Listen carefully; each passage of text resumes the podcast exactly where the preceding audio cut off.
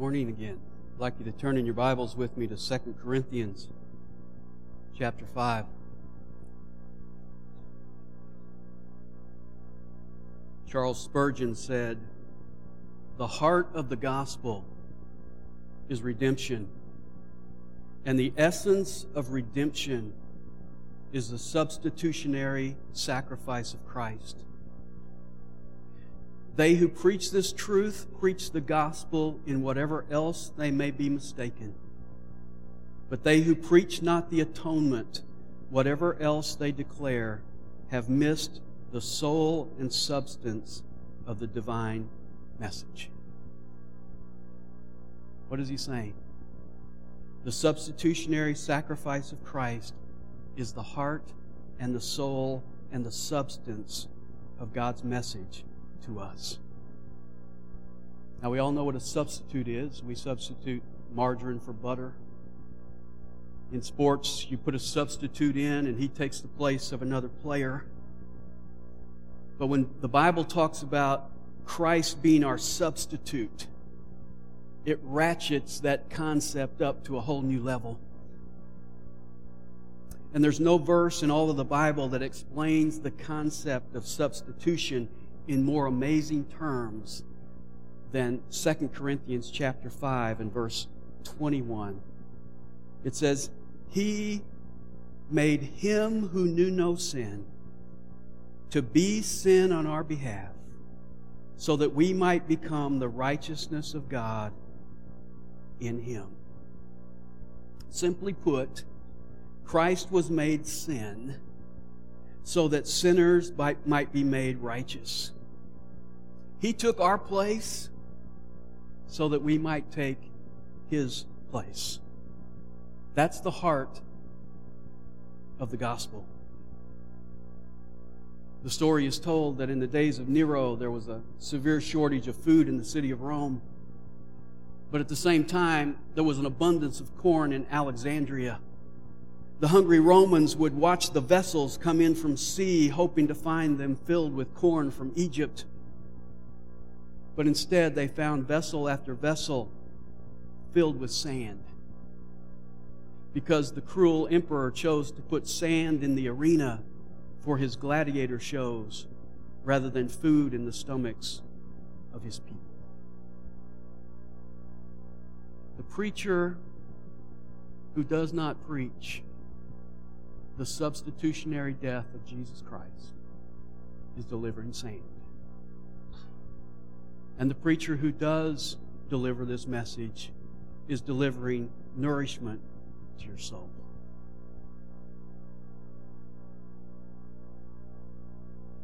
A doctor, lawyer, and preacher went deer hunting.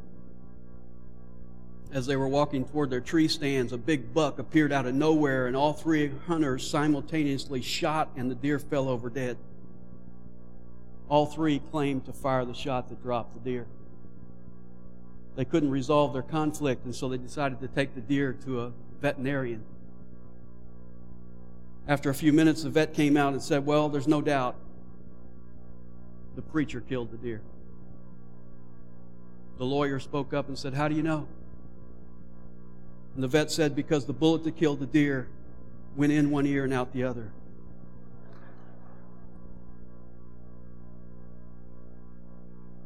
If you are used to letting what I say go in one ear and out the other, then I challenge you today to listen like you never have because I am delivering nourishment to your soul. See, if you don't get this, you've missed it all. If you don't get this, you've missed the boat. This is the heart of the gospel. This is how God redeems us from slaves to sons. This is how God reconciles us from enemies to friends. This is how God transforms us from sinners to saints. Now, what I want to do this morning is look at verse 21 and then back up to verse 20. And we will see in verse 21 the amazing exchange. And then we'll see in verse 20 the amazing appeal. First of all, the amazing exchange. In 1626, Peter Minuit made an amazing exchange. He traded some scarlet cloth, brass buttons, and other trinkets to the Indians for an entire island that we now call Manhattan. Those trinkets were worth 60 guilders or about $24. So he exchanged $24 for 14,000 acres. That's about a penny for every six acres. And as you know, that real estate today is worth billions and billions of dollars. Well, if you think that's an amazing exchange, if you think that's a lopsided exchange, we're going to examine a more lopsided exchange where God traded Christ's righteousness for your sin. And to help us understand that, I want us to ask four questions that we find answered in this verse. Four simple questions. The first question Who is He? And notice the phrase in verse 21 Him who knew no sin. Our substitute is sinless. To reinforce that, listen to what his friends said. Peter, James, and John were closest to Jesus. They knew him best. They lived with him for three years. Peter calls him in Acts 3:14 the Holy One. Any of your friends call you that? In 1 Peter 2:22 he says of Jesus, he committed no sin. And John echoes that in 1 John 3 5 when he says, In him there is no sin. Listen to what his enemies said. Judas, the man who betrayed him, said, I have betrayed innocent blood. Pilate, who acted as his judge, said, I find no fault in him. The criminal hanging next to him on the cross said, This man has done nothing wrong. In fact, a demon possessed man in Luke chapter 4, the demon speaks out of that man and says to Jesus, I know who you are, the Holy One of God. Listen to what Jesus himself said in John 8 29. He said, I always do the things that are pleasing to my Father. Can anyone else say that? I always do what's pleasing to Him. And then listen to what the Father said. Matthew 3:17, "This is my beloved son in whom I am well pleased." Listen to what the Holy Spirit says who breathed the words of scripture. Hebrews 4:15, "He was tempted in all things as we are, yet without sin." Hebrews 7:26, "He is holy, innocent, undefiled, and separate from sinners. Think about it. He never sinned in his actions. He never sinned in his motives. He never sinned in his words. He never exaggerated. He never stretched the truth. He never sinned in his thoughts.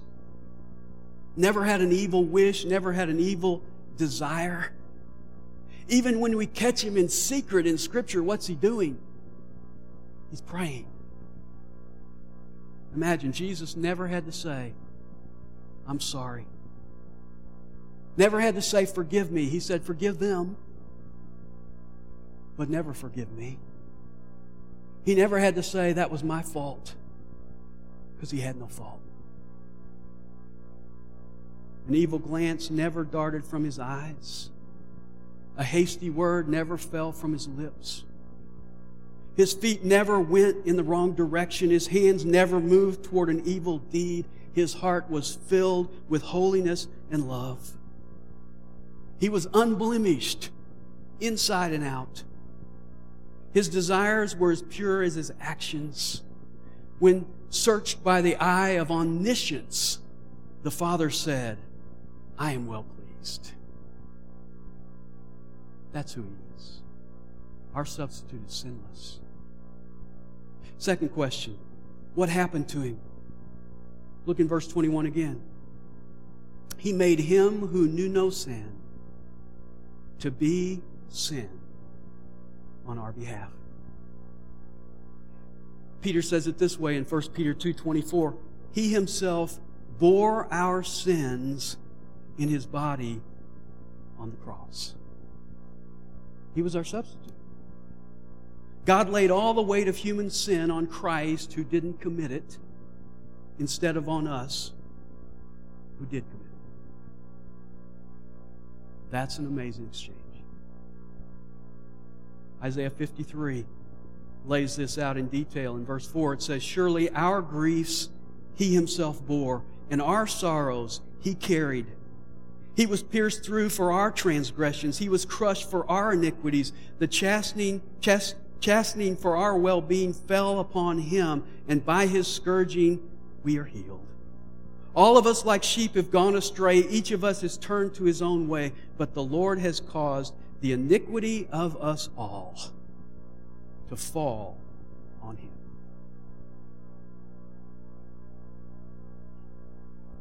At Golgotha, he endured the scourging that should have shred my back. He endured the spitting on his face that should have been on my face. He took the mocking that was mine. He wore the crown of thorns that should have pierced my head. Those spikes that were pounded into his hands and feet should have been pounded into mine. But he was my substitute. For those six hours on the cross, Jesus experienced hell for you and me. He endured all the punishment for all the sin, for all mankind, for all time. Verse 21 is one of my favorite verses in the Bible. What I find interesting about it is, in the English translation, it's only 24 words and only three of those words are more than one sim- syllable. So this is simple language, but I want you to notice how profound it is. Verse 21 says, He made him who knew no sin to be sin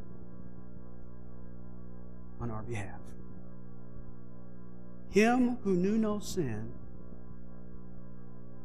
was made sin. Now, the more you contemplate that, the more you should marvel about that. And I want to be careful here because you get on this kind of ground and you can get in trouble saying the wrong thing. I don't want to say too much because this is what the scripture says in very simple language. Jesus was made sin. What does that tell me? it tells me that God not only put our sin on Jesus,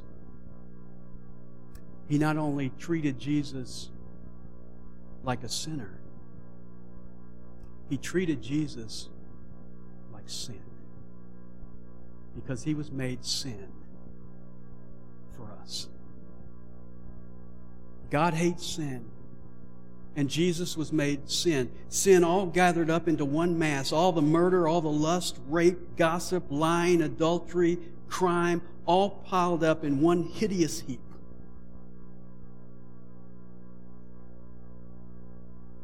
I think that explains why in the Garden of Gethsemane, Jesus sweat, as it were, great drops of blood falling to the ground because he felt the weight of what was coming. This is why Jesus said in John 3:14, as Moses lifted up the serpent in the wilderness, even so must the Son of Man be lifted up. Remember that story? They sinned, God sent serpents into the camp, snakes all over the place, biting people, killing people. God told Moses, put a brass serpent on a pole and hold it up. And everybody who looks to the serpent on the pole will live. That serpent is a picture of Jesus. Now you say, well, why a serpent? Serpent is a symbol of Satan. A serpent is a symbol of evil. Jesus became sin for you and me. You see, he became the very plague that was killing us. And then he died in our place to take that away. That's what happened.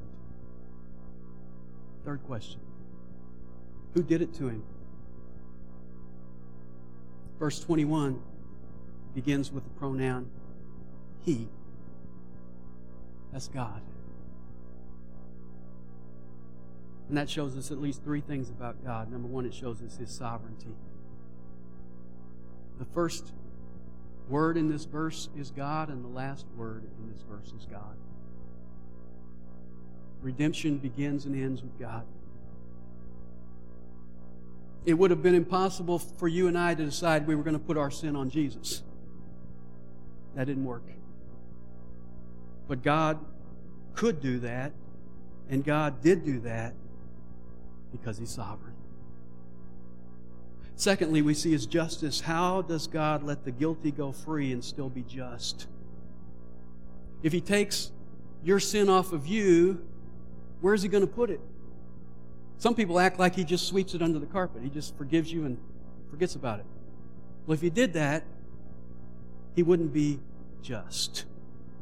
He cannot compromise His justice for His mercy.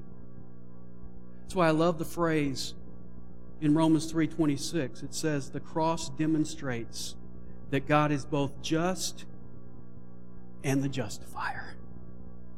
He justified you, but he stayed just. Why? Because a substitute, Jesus Christ, died in your place. And then thirdly, this shows us his grace. And his grace is evident because you don't deserve this. Someone has defined grace this way it's God giving me what I need instead of what I deserve. Grace is God giving you what you need an eternal pardon rather than what you deserve eternal punishment. But grace is even more amazing than that when we remember that Him who God made to be sin for us was his own son. He didn't just write a check, he gave his son to die for you. But we could even go further than that because the reality is that he gave his own self because the Son and the Father are one. That's why it says in verse 19 God was in Christ reconciling the world. That's amazing grace. And then the fourth question What was the consequence for us? Look at verse 21 again. He made him who knew no sin to be sin on our behalf so that, here it comes, we might become the righteousness of God in him. Here's what makes the exchange amazing we exchange our sin for his righteousness. And this is really the concept of justification in the Bible. Romans chapter 5 and verse 1 says, We are justified by faith. Now, some people define justification as just as if I'd never sinned. It's easy to remember and it's clever, but it's not really correct. It's not accurate. Because if I was just as if I'd never sinned, that's just God bringing me back out of debt to zero and leaving me there. He'd get me back to a, a, a zero. I'd be out of the red. I'd be back to even if I was just as if I'd never sinned. That's not what justification means. Justification means declared righteous. By faith, you have gone from being declared sinner to declared righteous. He took you out of the red, and your bank account is now full. But that doesn't even capture all that God has done because What does our verse say? Look closely. We don't just become righteous, we become what? We become righteousness. Now, let me try to describe that for you. If I had a box and I overlaid it with gold, I could say to you, this box is golden. But if I had a box and it was solid gold, I could say, this box is gold. If you are a believer, you are not just righteous plated, you are righteousness to the very core. But that's not all. Are you ready for this? Look at the verse again. We're not only made righteousness, we are made the righteousness of God. Now that's deep. The righteousness that Adam had in the garden was perfect, but it was the righteousness of man. God didn't say, I'm going to bring you back out of sin and I'm going to give you the righteousness of man. No. He said, I'm going to give you the righteousness of God. Human righteousness failed, but the believer has divine righteousness that can never fail. And listen, not only do you have it, but you are it. You have been made the righteousness of God. That's the amazing exchange. That is the heart of the gospel. God made Jesus your sin and made you his righteousness. Now, real quickly, let's look at the amazing appeal. We've already gone over this verse, but I want to go over it again. Verse 20. Therefore, we are ambassadors for Christ, as though God were making an appeal through us.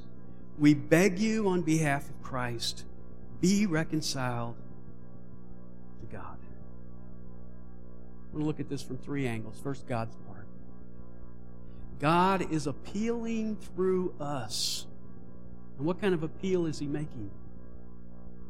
He is begging. God was in Christ reconciling the world to Himself, and He is in us begging the world to be reconciled. Now that's amazing to me on two levels. Number one, it's amazing to me that God begs. There's nothing else God has to beg, beg for. He said, Let there be light. There was light. He has myriads of angels that stand at his beckoning for his command to go immediately and do what he commands.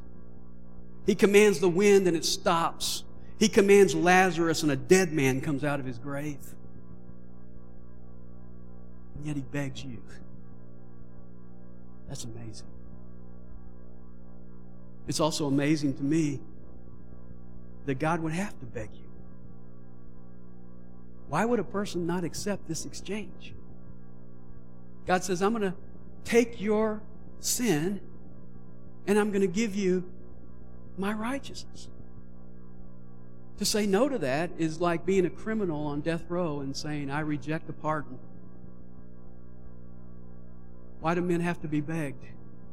Well, the Bible tells us it's because we love the darkness rather than the light. Because our deeds are wicked. We love our sin. That's absurd. But we want to hang on to our sin rather than accept God's provision of forgiveness and grace. It's like somebody in the wilderness saying, I'd like to look at the serpent on the pole, but I love my snake. I want to hang on to my snake. I really have adjusted to my snake. I really like my snake. It's amazing that God would have to beg us to take this exchange that cost him so much. And then, second, is our part. As God's ambassadors, we beg. I don't know about you, but I don't like to beg. I only beg when I really care about something. remember one time I, I, was invited by a friend in St. Louis. He was a college student. He was working at a, a country club up there. And on Mondays, they would close the club. And he said, if you come up, we can play golf for free on this beautiful country club. Only problem is they're working on the carts, so we can't use a cart. And it was this time of year. It was like July. It was 97 degrees and 100% humidity. And we went out to play golf and we walked, of course. What I didn't know was that the first nine didn't end up at the clubhouse. The first nine went straight out. And we went out and there were no drinking fountains. So he and I and another guy got to the ninth hole and we were totally dehydrated. The worst I've ever been. We were laying on the ground by our golf clubs. I would have given my golf clubs for a little bit of water. And we saw a guy, maintenance guy, and we made our way over to him and we begged him to take us back to the clubhouse because we needed water. We will beg for what we're desperate for. We will beg for what we care about. You know what? The reason why you and I don't beg people to come to Jesus Christ is because we don't care about them the way God does. You've probably heard of Jim Elliot. He and Nate Saint and three other ambassadors went to Ecuador to take the gospel to the Auca Indians. Auca was the name given to them by other tribes. It meant naked savages. And on Sunday, January 8th, 1956, they met a large group of Aucas at the Curaray River. They were all excited because they thought they were going to get to share the gospel with these Indians, but all five of those missionaries were killed by spears thrown by the natives. Jim Elliot's wife Elizabeth stayed in Ecuador and settled among the Auca people, and eventually many of them came to know Christ. Nate Saint's son, Steve, who was five years old when his dad was killed, moved back to Ecuador and reached out to the Aucas. In 1996, 40 years after that bloody afternoon, Steve Saint sat in the native village and spoke with five men who had been a part of the group that killed the missionaries. The oldest of the five was a man by the name of Gikita. And he told Steve that there had been a question that had haunted him for 40 years. You see, one detail often overlooked is that all five missionaries had loaded pistols with them. So Gikita asked, why Jim Elliot and his dad and the other three didn't use their pistols to defend themselves. And after pondering the question for a moment, Steve said, I believe the reason they didn't shoot you was because they knew they were going to heaven and they knew you weren't. That is displaying the sacrificial heart of God.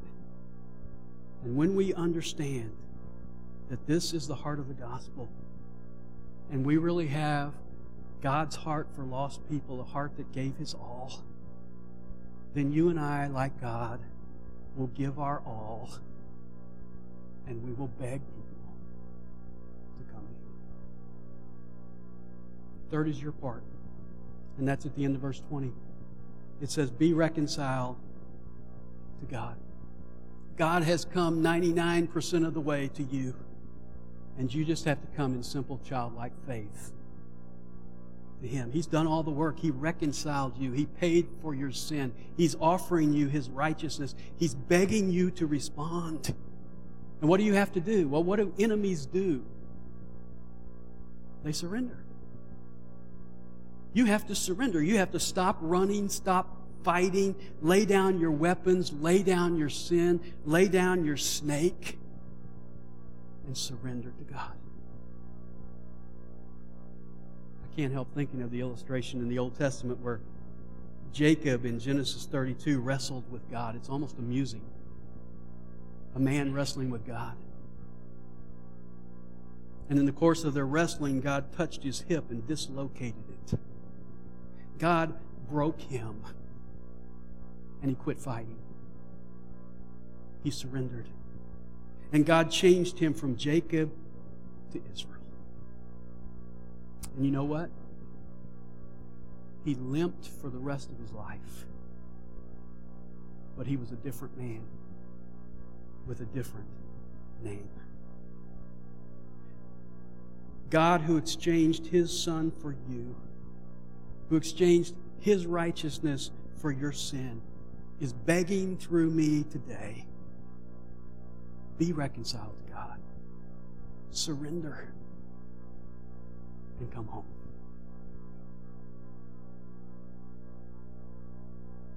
As you contemplate your place in that appeal today, have the praise team come back. We're going to close our service in adoration to the Lord. Let's stand as we do so.